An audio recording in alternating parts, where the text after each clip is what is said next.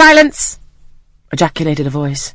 Not that of Miss Miller, but one of the upper teachers, a little dark personage, smartly dressed, but of somewhat morose aspect, who installed herself at the top of one table, while a more buxom lady presided at the other.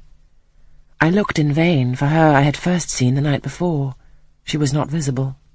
Miss Miller occupied the foot of the table where I sat, and a strange, foreign-looking, elderly lady, the French teacher, as I afterwards found, took the corresponding seat at the other board.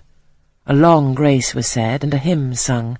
Then a servant brought in some tea for the teachers, and the meal began. Ravenous, and now very faint, I devoured a spoonful or two of my portion without thinking of its taste, but the first edge of hunger blunted, I perceived I had got in hand a nauseous mess.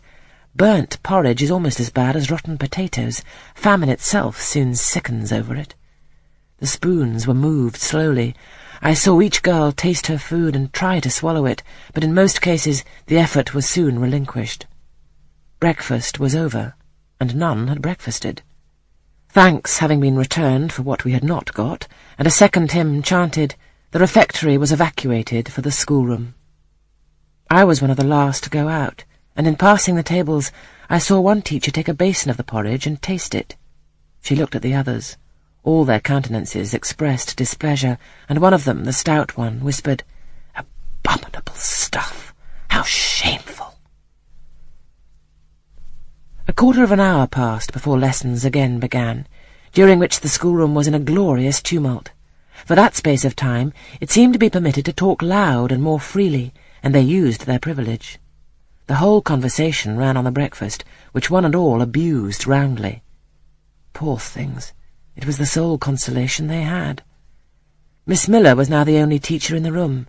A group of great girls standing about her spoke with serious and sullen gestures.